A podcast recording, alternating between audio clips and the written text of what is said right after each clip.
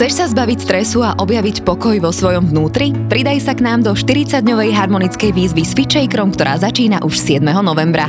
4 krát do týždňa ťa čaká cvičenie jogy či pilatesu a každú stredu hlboká uvoľňujúca meditácia.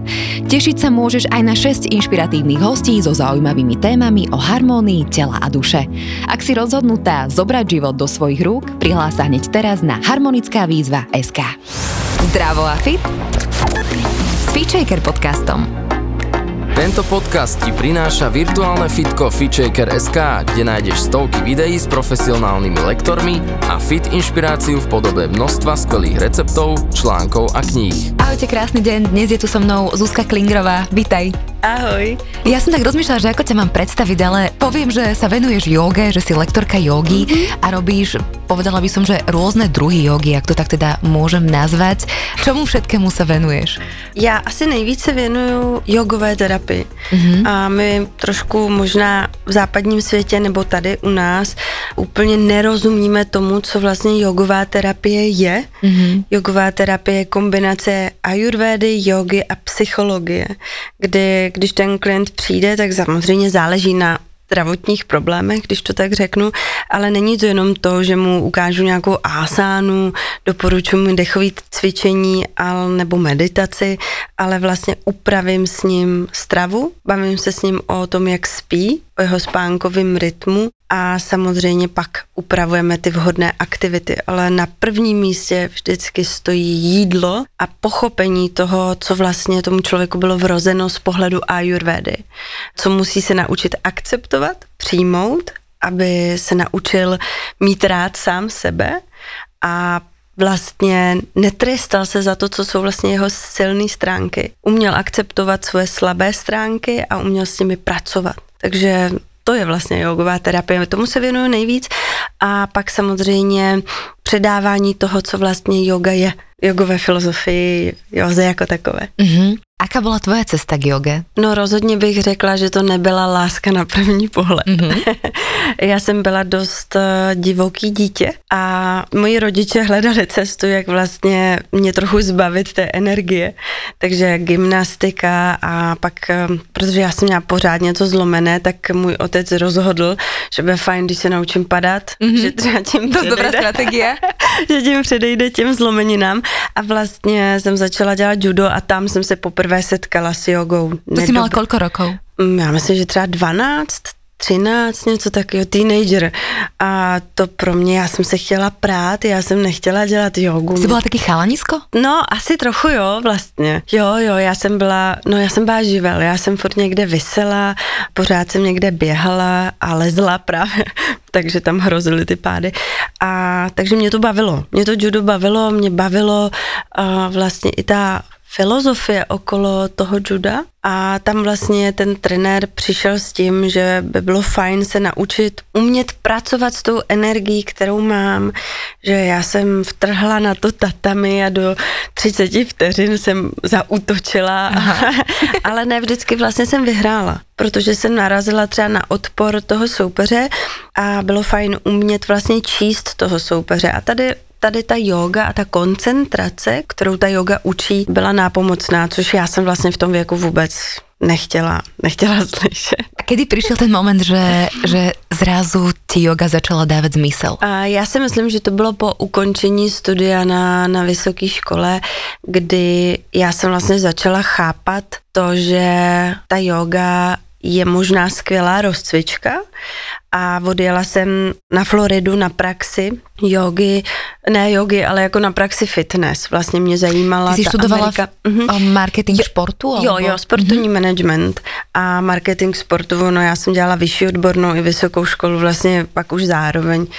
A takže jsem odjela do té Ameriky a tam tam jsem se setkala s jogou, power jogou. No jasné, jako všetci.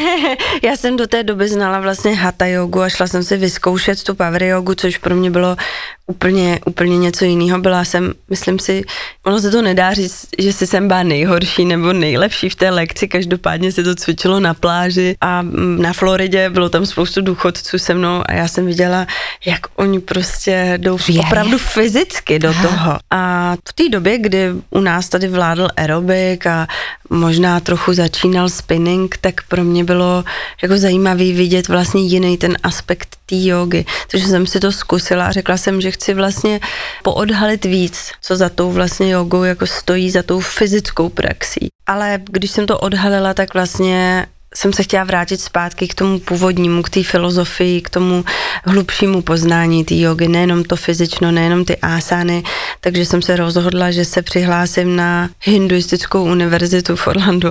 Ale reakce tvojho, reakce tvojho tatina byla taká zvláštna, tvojho okolí v tom čase? No můj otec byl vystudovaný ČVUT, České vysoké učení technické, takže Aha. on byl prostě technicky vzdělaný člověk a pro něj nějaká yoga to bylo jakože, co že mm-hmm. co budeš dělat, čím se budeš živit. Já říkám, já nevím, já prostě chci vědět, co je zatím.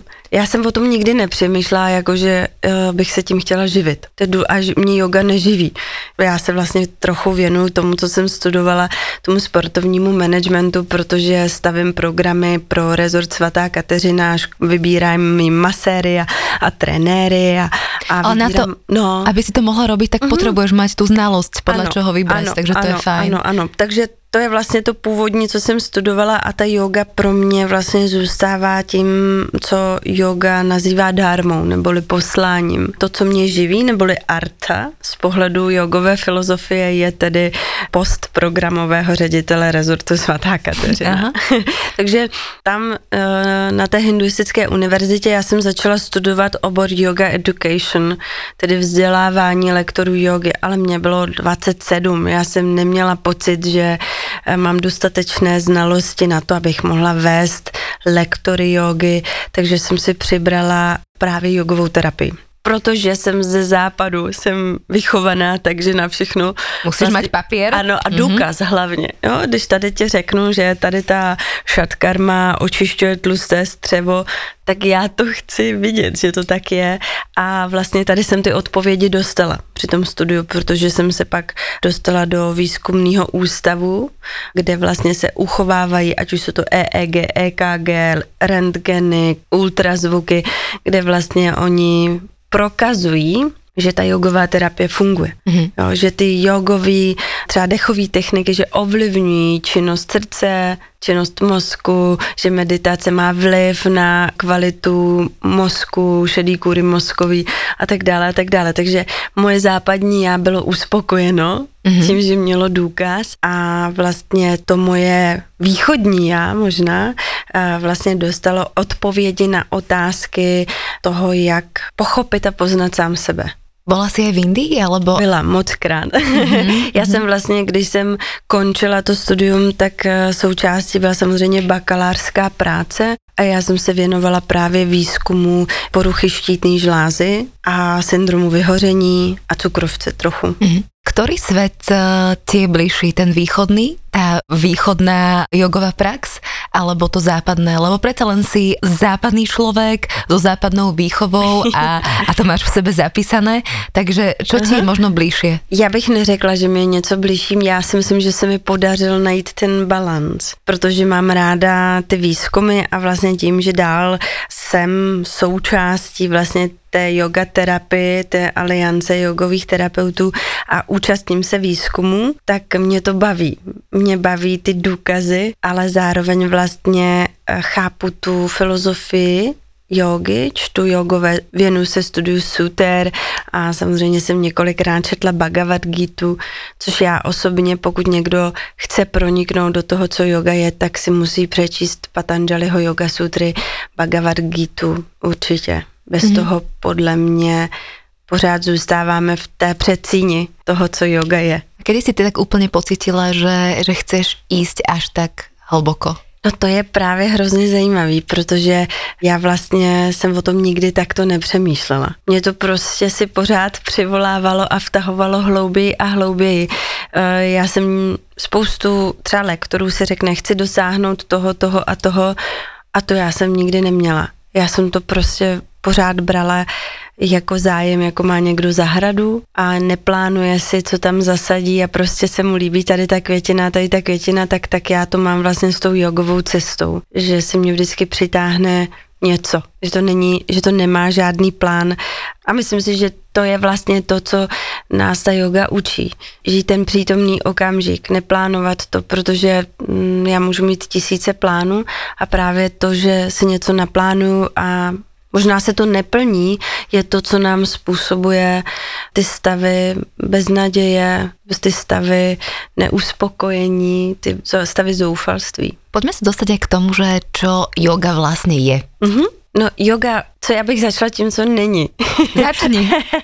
yoga, yoga nejsou jenom jogové pozice a rozhodně si myslím, že západní svět občas trochu jogu znásilňuje a je mi líto, když eh, vidím beer jogu a snake jogu a goat jogu, yoga s kozičkama a s koněma a tak dále a tak dále, protože eh, je to trošičku zneužívání toho slova yoga. Yoga je eh, způsob života je to jogová filozofie, podobně jako třeba řecká filozofie nebo jakákoliv jiná, jiná filozofie, která nás učí nějak přistupovat sám k sobě a k životu, k lidem okolo nás. Takže ta praxe těch pozic, kterou my možná skrze sociální sítě vnímáme jako to nejdůležitější, je vlastně 10%. 10% mm-hmm. toho, co yoga je. Yoga se odehrává uvnitř a není vidět. Vlastně my tu jogu trochu chápeme jako nějakou performance, nějaký divadlo, a nějaký... Nějaké asány, nějaké ano, pozice. Přesně tak. Na, a podle toho vlastně i soudíme, jak, jak člověk úspěšný na té cestě jogy, což je zavádějící. Znám spoustu uh, skvělých učitelů jogy, kteří nedemonstrují asány a možná si nedají obě nohy za krk, ale v té joze jsou hluboko, když to tak řeknu, protože vlastně my nemůžeme soudit úspěch na cestě jogy. Ten posoudím jenom já sám.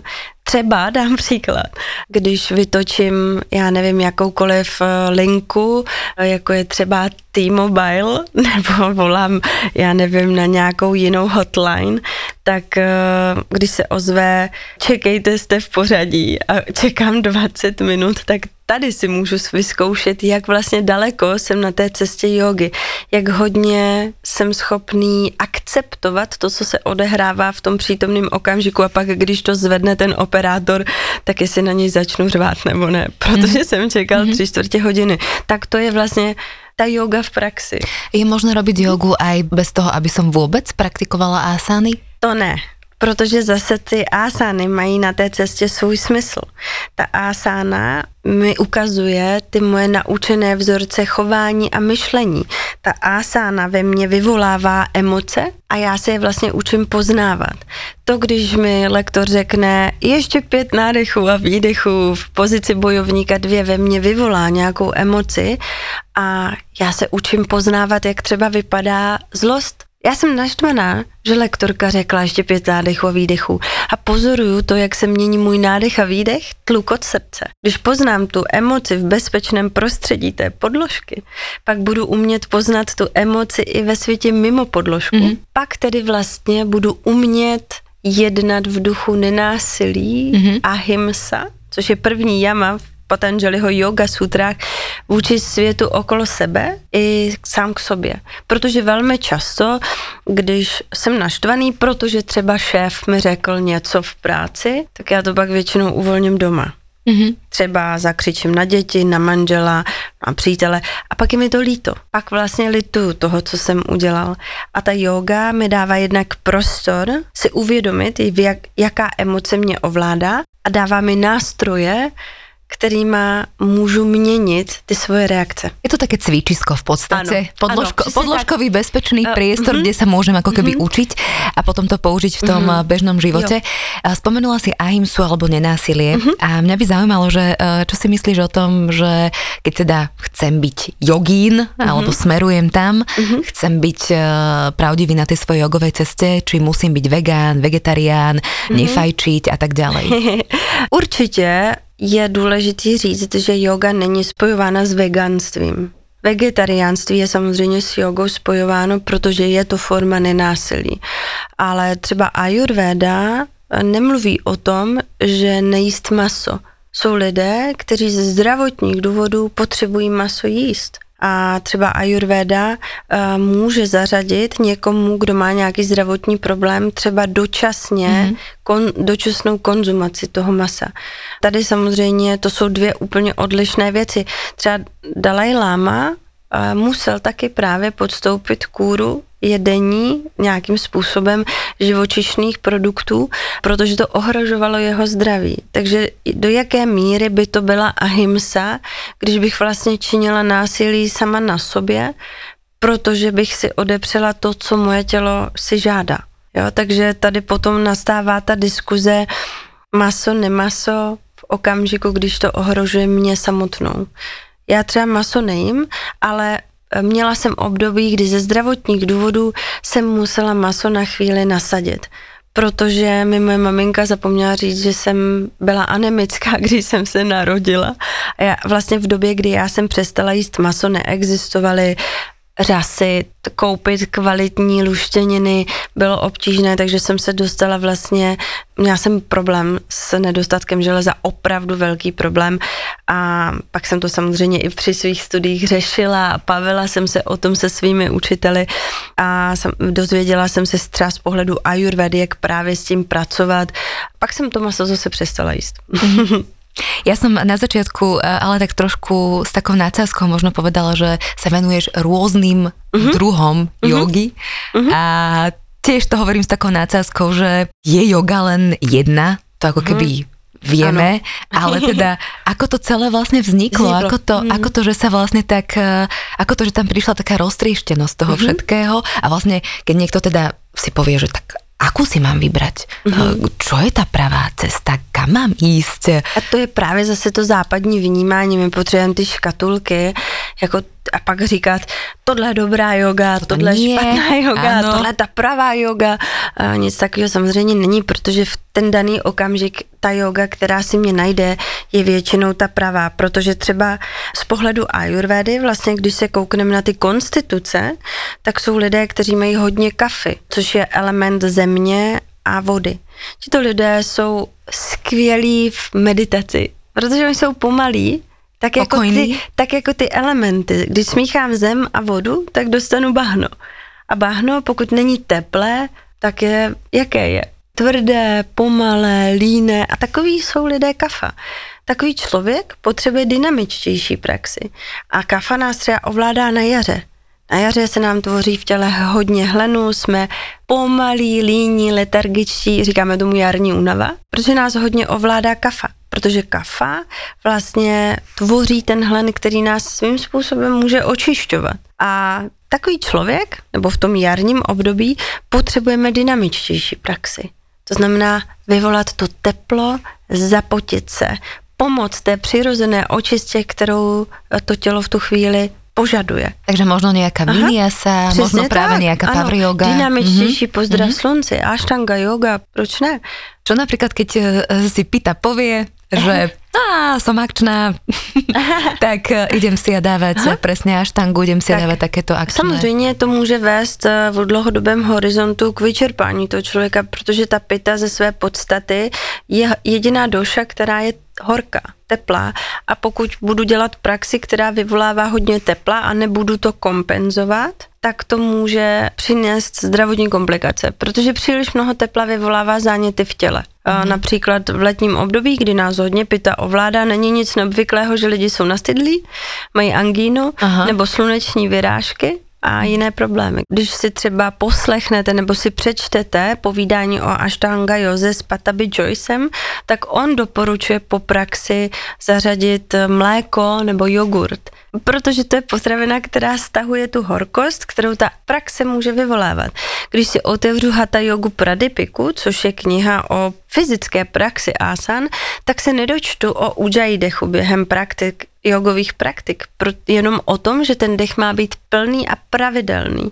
Ten Ujjayi dech se dostal právě do té praxe díky dynamickým stylům jogu, protože pomáhá harmonizovat to vnitřní prostředí. Teď, tedy pokud je mi chladno, zvýším to teplo.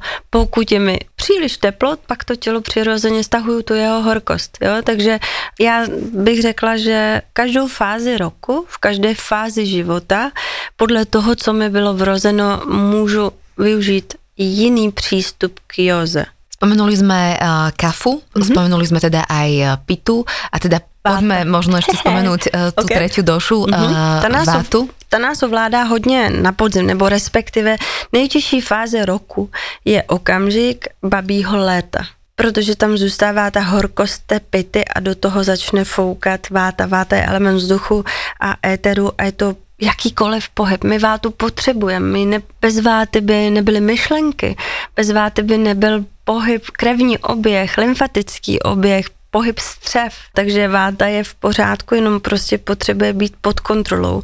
A váta způsobuje až 75% nemocí v těle.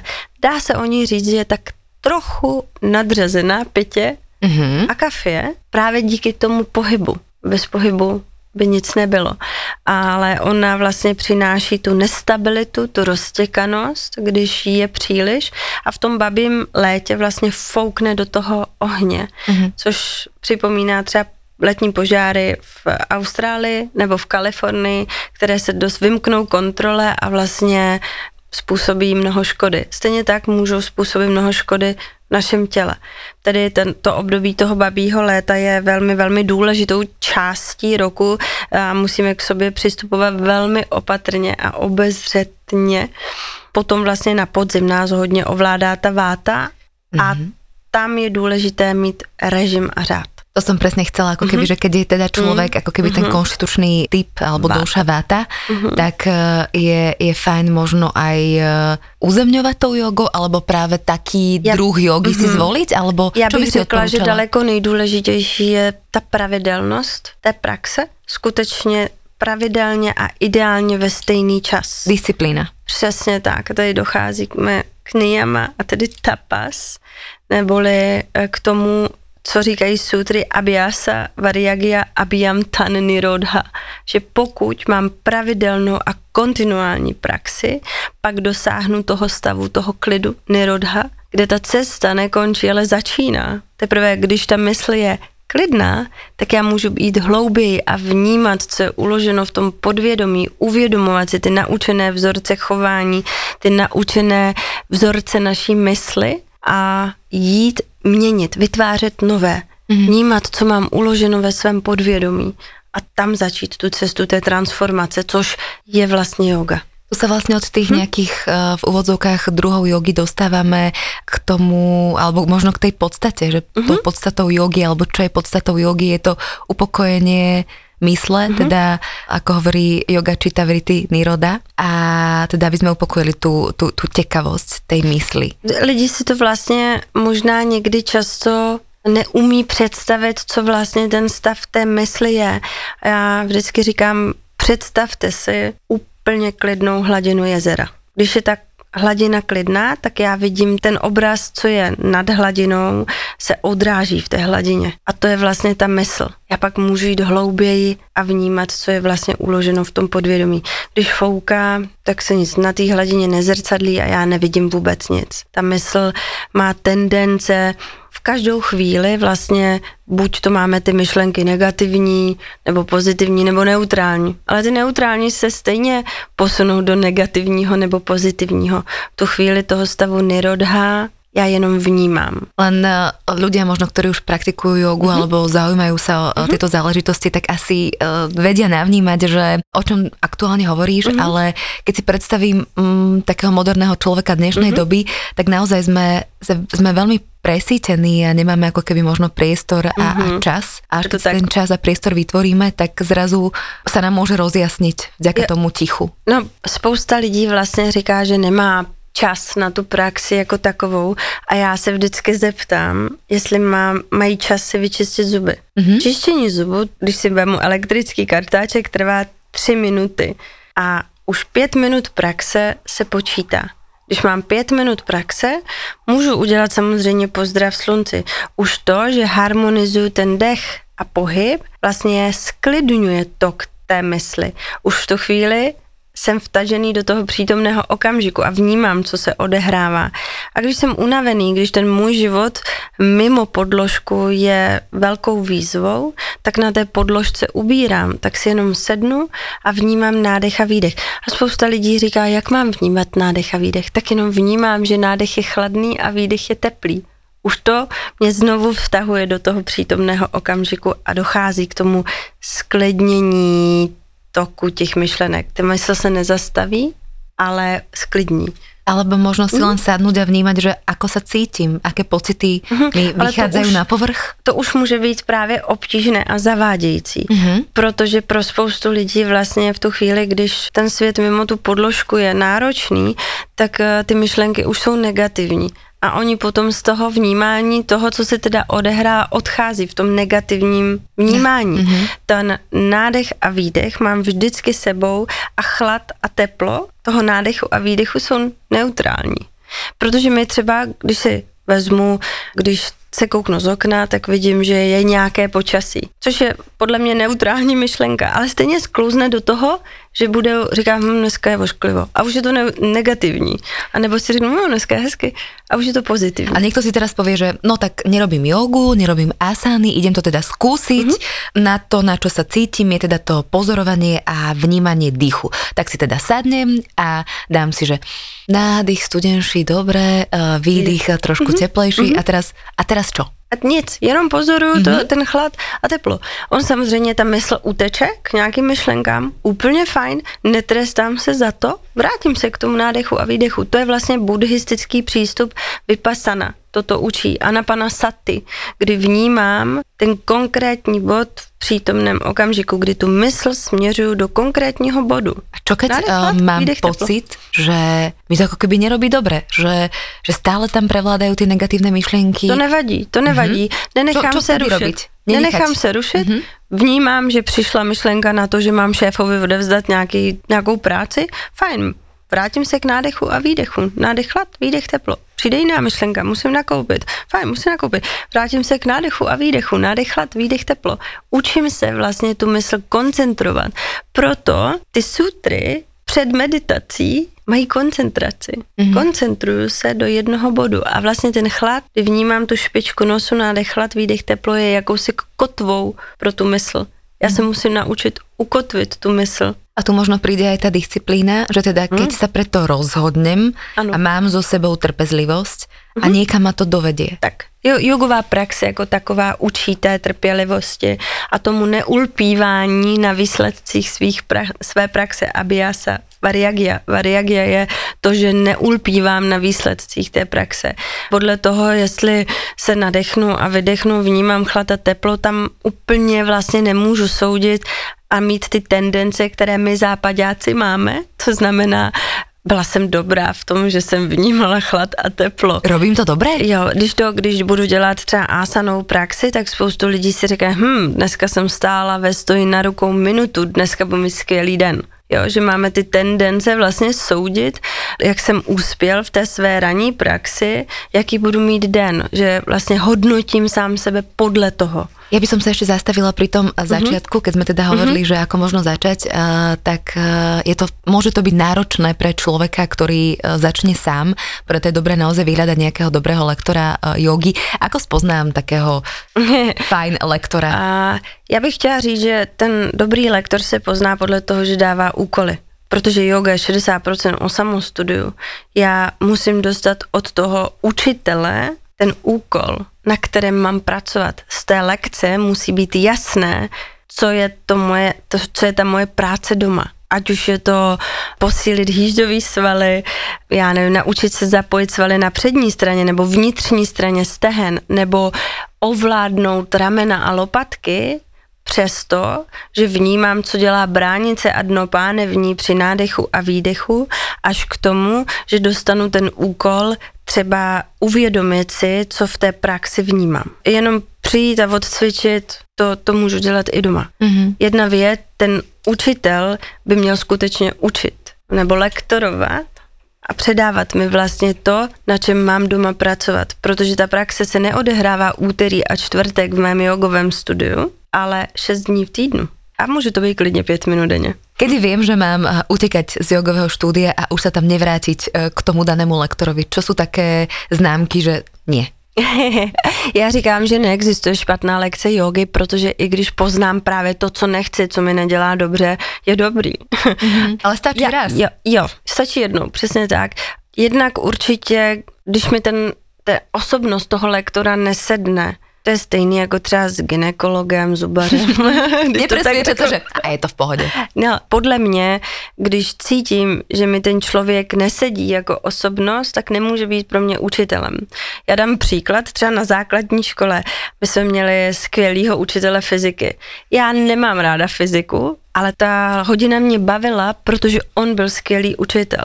A potom na druhou stranu, já nevím, třeba společenské vědy, které jsou hrozně fajn, mě nebavily, protože prostě ten, ta osobnost toho učitele, on byl hrozně nezajímavý. Mm-hmm. Jo, takže najít si vlastně toho učitele, který mi sedne tím přístupem, jak mi předává ty znalosti. Třeba mě irituje hlas toho člověka. Fajn, jdu a hledám někoho jiného. Mhm. Mm-hmm. Samozřejmě to, jakým způsobem mě oslovuje, jak mi předává ty zkušenosti. Někomu vyhovuje, když ten lektor mluví míň, někomu vyhovuje, když mluví víc. Hm? Mhm. Někomu vyhovuje. Samozřejmě třeba se vedly diskuze dlouho, dlouho v Americe, jestli by ten lektor měl cvičit nebo neměl cvičit. si o tom myslíš? A já si myslím, že by měl dělat obojí. Protože spoustu lidí je vizuálních a nevnímá to, co ten člověk říká a potřebuje to skutečně vidět. 75% populace je hypermobilních. 75%.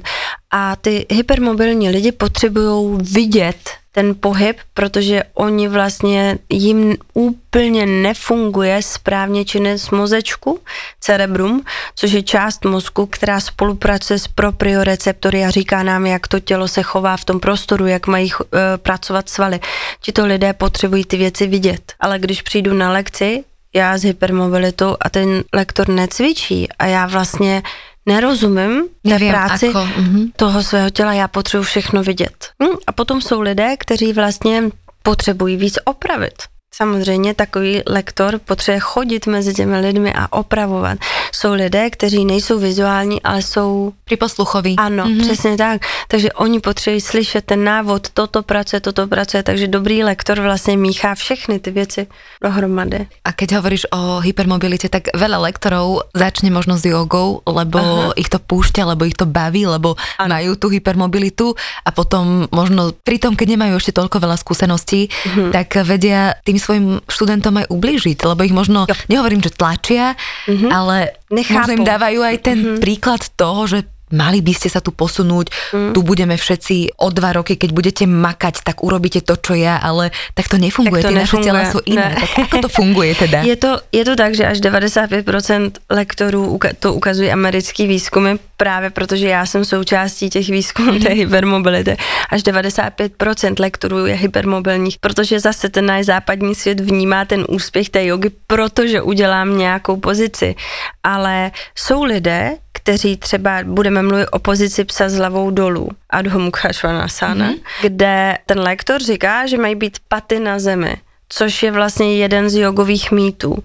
Jsou lidé, kteří mají protaženou zadní stranu stehen, lítka a přesto nedají celý život paty na zem v této ásáně, protože se narodili s příliš krátkými vazy Achillovy šlachy. Ta šlacha je prostě příliš krátká a nedovolí anatomicky jim došlápnout těma patama na zem. Oni to udělají na úkor toho, že se ničí kotníky a kolena, protože vlastně tlačí ty paty k zemi a tlačí ty kotníky směrem dovnitř a tím pak vlastně ovlivní postavení kotníku a přetěžují vazy v kolenou, takže potom i z jogy můžou bolet kolena.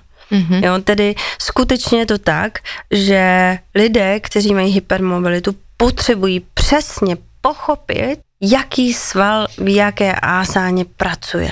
Lidé, kteří nejsou hypermobilní, je tam to tělo prostě nepustí. Hypermobilní lidi udělají tu ásánu podle toho, jaký vidí, i špatnou cestu. A tým si môžu práve A ublížiť. tím si můžu právě mm-hmm. ublížit. Znám spoustu lektorů, kteří třeba cvičí 10-15 let a bolí je záda. Právě ze špatné praxe. Protože já se ohnu, já se ohnu, nemusím vůbec pokrčit kolena a přetěžuju vlastně oblast bederní páteře. Ale bederní páteř je místo, kde v praxi nehledám větší mobilitu, pohyblivost, ale stabilitu. Zuzka, ako teda dosiahnuť eh, aj tú stabilitu, aj tú silu, teda, ktorú mm-hmm. teda tiež mm-hmm. asi práve hypermobilní ľudia potrebujú mm-hmm. a zároveň aj tú flexibilitu, ktorá nás vlastne potom ano, vedie aj na tých iných úrovniach eh, k tomu, aby sme boli možno flexibilnější v životě a tak dále. Je, je to tak, že skutečně uh, je třeba do té praxe dát nejenom ten aspekt té flexibility, ale i síly. Já třeba jsem vypracovala postupně zveřejňuji program právě pro hypermobilní lidi, ale ono to vlastně můžou praktikovat i lidi, kteří mají zkrácené a oslabené svaly. Jedná se o jakési upravené asány, anebo možná body stylingové cvičení, někdy to tak skutečně je, kdy získávám tu sílu. Mm-hmm. Já třeba v lekcích na Fit Shakeru dávám i, aby vnímali jsme tu aktivní práci toho svalu, kdy mu nepomáhám. Pokud mu pomáhám, pokud třeba se chytím za špičku chodidla a táhnu tu dolní končetinu směrem k trupu, tak to je pasivní práce, protože ta paže pomáhá vlastně zvýšit tu flexibilitu a já jako hypermobilní, co to můžu udělat, mám tu dolní končetinu úplně u hlavy, aniž bych zapojila svaly na přední straně stehna. Když nedržím tu špičku a tu dolní končetinu táhnu k tomu trupu, tak najednou to neudělám, pokud nezapojím brůžko. Přední stranu mm-hmm, stehna. Alebo. Přitahovače stehna, což mm-hmm. jsou mhm. svaly, které potřebuji při každém kroku. Mm-hmm, hm? Takže tak to vlastně vnímat a chápat jak to tělo pracuje. Když to třeba srovnám, ten problém samozřejmě je v tom systému vzdělávání těch lektorů a jsme zpátky u toho, jak poznám dobrého lektora. Oni za to nemůžou, protože ten systém je nastavený tak, že za 200 hodin kurzu dostanu papír, že jsem lektor jogy. Dřív to tak nebylo. Byly guru kuly, kdy guru, neboli učitel, rozhodl, kdy je žák připraven předávat ty znalosti. Proto třeba Ashtanga yoga dlouho neměla a myslím si, že některé linie ještě dneska nemají certifikáty, mm-hmm. protože guru rozhodne, že ty si připravena jít předávat ty znalosti dál. Že tady 200 hodin, bez ohledu na to, dobrý, tady složíš nějaký zkoušky a jdeš. Ale když to třeba srovnám s fyzioterapií, i když úkol jogy a fyzioterapie je úplně, úplně odlišný a vlastně by se to vůbec nemělo spojovat, tak fyzioterapeut studuje pět let na to, aby to mohl dělat. A tady, tedy podobný systém práce s tělem, 200 hodin. Mm-hmm. A ešte o mnoho hĺbších v podstate, lebo si spomínala presne, že len tých 10% sú ano, len tie asany, ano, kedy ano. teda rozoberáme to naše telo Přesně a potom tak.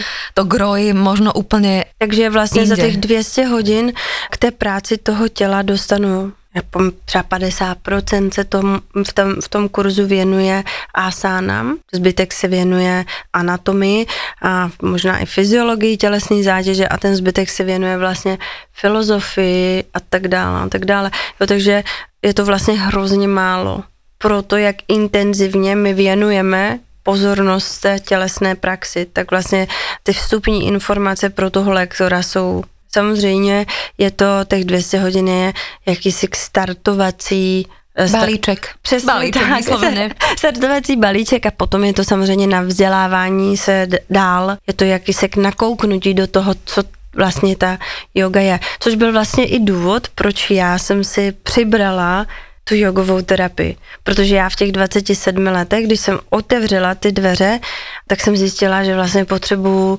získat daleko, daleko, daleko víc informací. A to jsem za sebou měla studium anatomie, fyziologie, kineziologie na vysoké škole, na vyšší odborné škole a vlastně i na střední škole, protože jsme tam měli základy sportovní přípravy.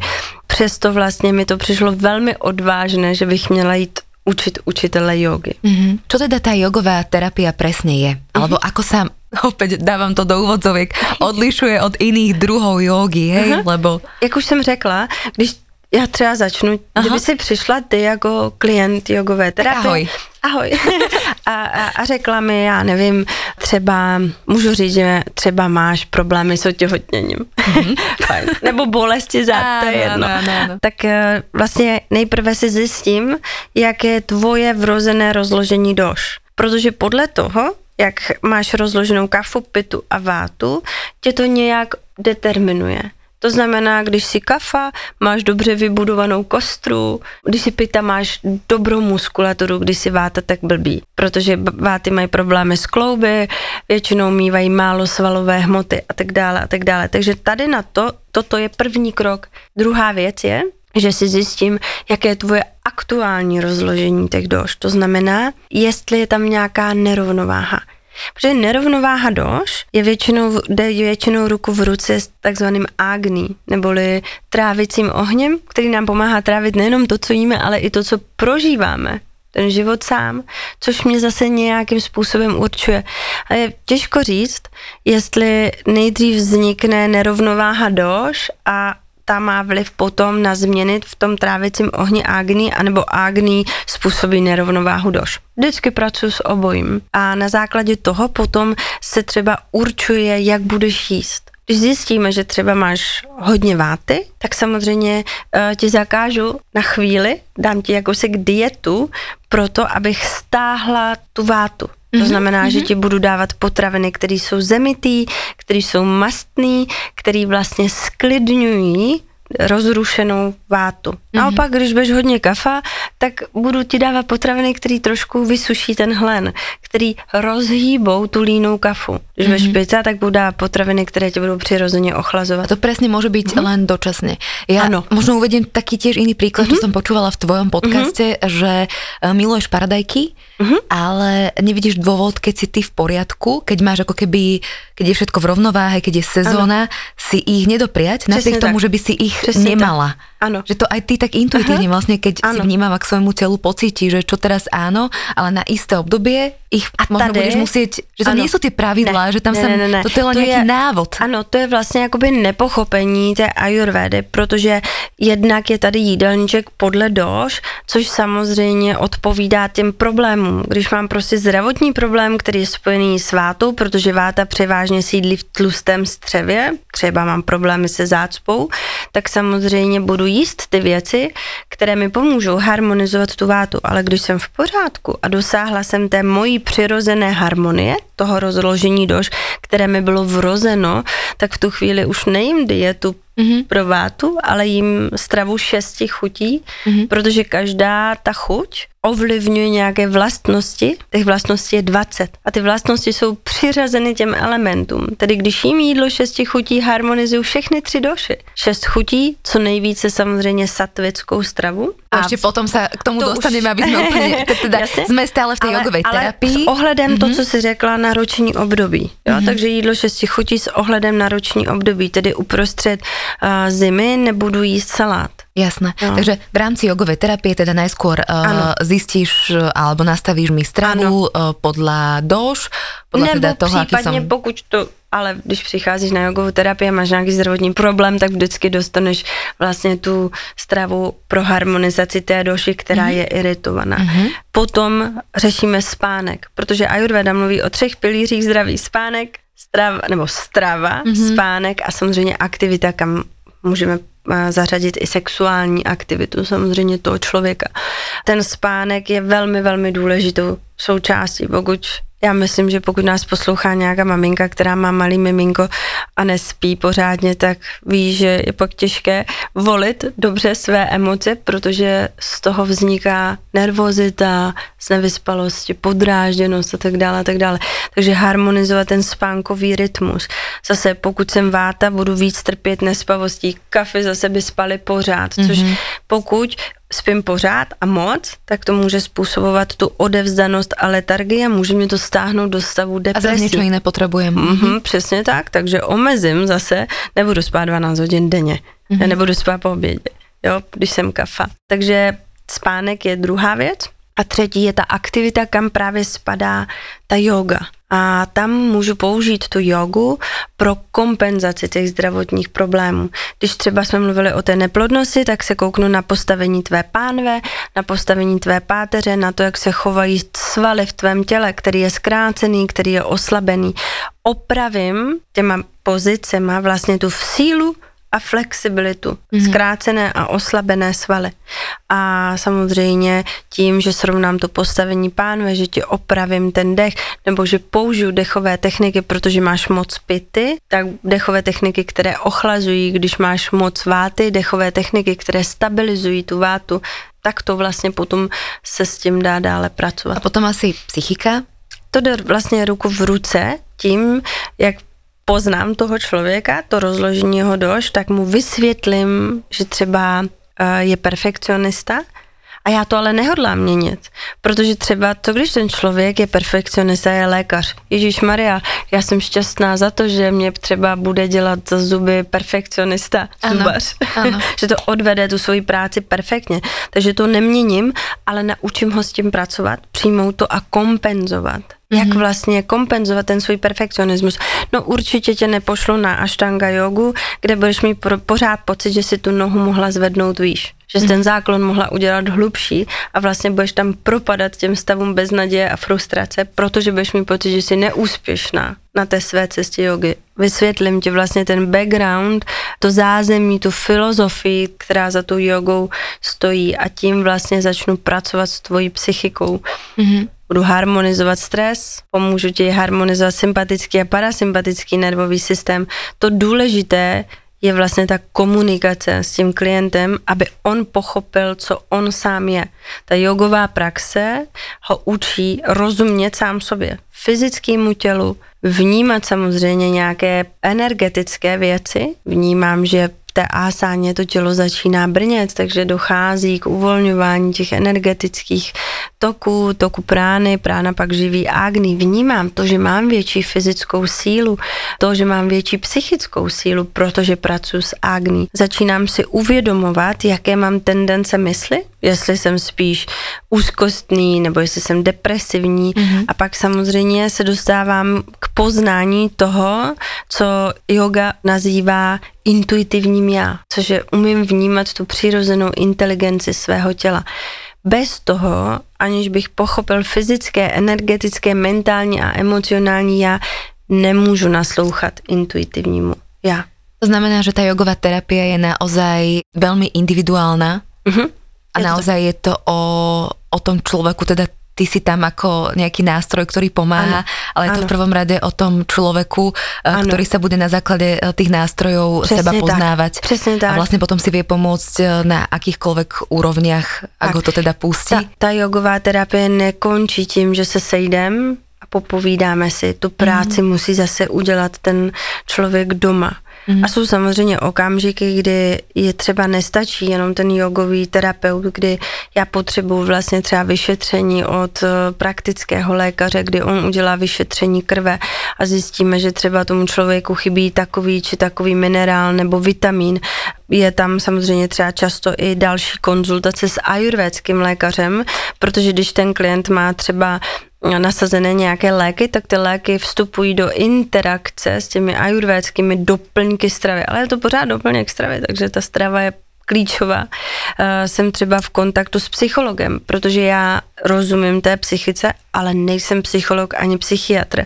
Pokud zjistíme, že tam nefunguje správně chemie mozku a je potřeba dodat dopamin nebo nějaký jiný hormon, nebo třeba skutečně tomu člověku pomoci ve zpracovávání některých těch událostí, které třeba odkryl, které měl hluboko v tom podvědomí, tak to už neudělá ten jogový terapeut. To už je potřeba právě třeba psychiatr nebo psycholog, aby mu pomohl dál s tím pracovat. Jogová terapia v podstate ako keby vznikla v tom západnom svete, že akoby spája to všetko, lebo mne, mne to pri... Mne to, nie. Ne. No, to ne. je otázka. ne, ta skutečně pochází z Indie.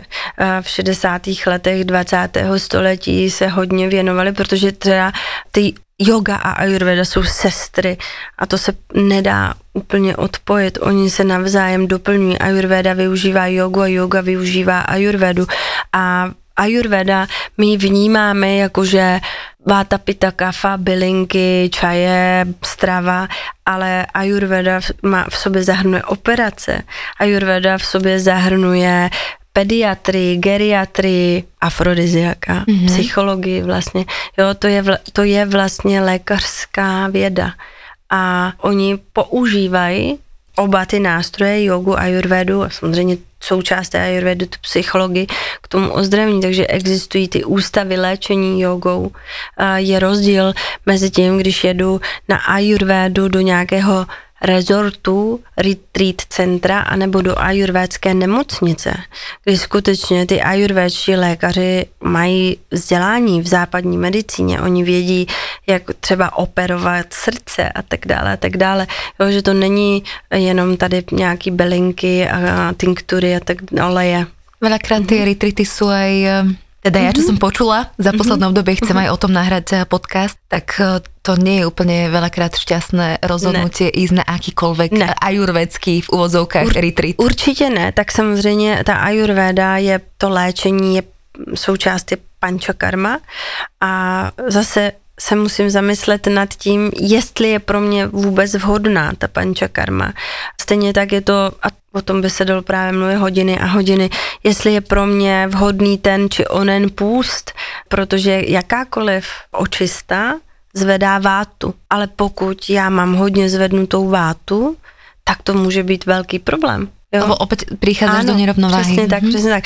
Proto říkám, že toto by, ten přístup té pančakarmě k tomu tělu, jaký se bude používat olej, jaké se bude používat bylina a tak dále, eh, by měl vždycky rozhodnout ajurvédský lékař. Mm-hmm. Takže to není tak, že já si to vygooglím a naordinuju si to sama. Mm-hmm. Stejně tak je to i třeba s volbou některých jogínských očist, že by mě měl pomoci můj učitel rozklíčovat, zda ta či ona očista je pro mě vhodná a v jaké formě protože existují různé formy i těch jogínských šatkanem, mm. které jsou postaveny tak, aby ten jogín vlastně v rámci poznání té první vrstvy těla Anamaya Koši praktikoval ásány a očistné techniky, neboli šatkarmy nebo šatkrie, k tomu, aby pochopil a poznal svoje tělo, aby dodržoval niyama, které mluví o sauča, čistotě. To už, máme, to už ideme do, do ďalších tém. By som sa s tebou rozprávala naozaj veľmi dlho, neprebrali sme ani pranajamu, ani meditáciu, ale pekne postupne, toto máme mhm. taký prvý úvodný e, podcast, ja som veľmi rada, že si prišla. A ešte jedna vec ma takto na záver zaujíma, že v tvojej knižke, teda Yoga po celý rok, v ktorej som aj e, čerpala informácie, tak veľmi pekná, a, tak e, na záver sú aj také celkom fajn recepty. Ty rada varíš? Mm-hmm. Jo, já ráda vařím a vařím dokonce i svým psovi. Oh, ajurvédsky?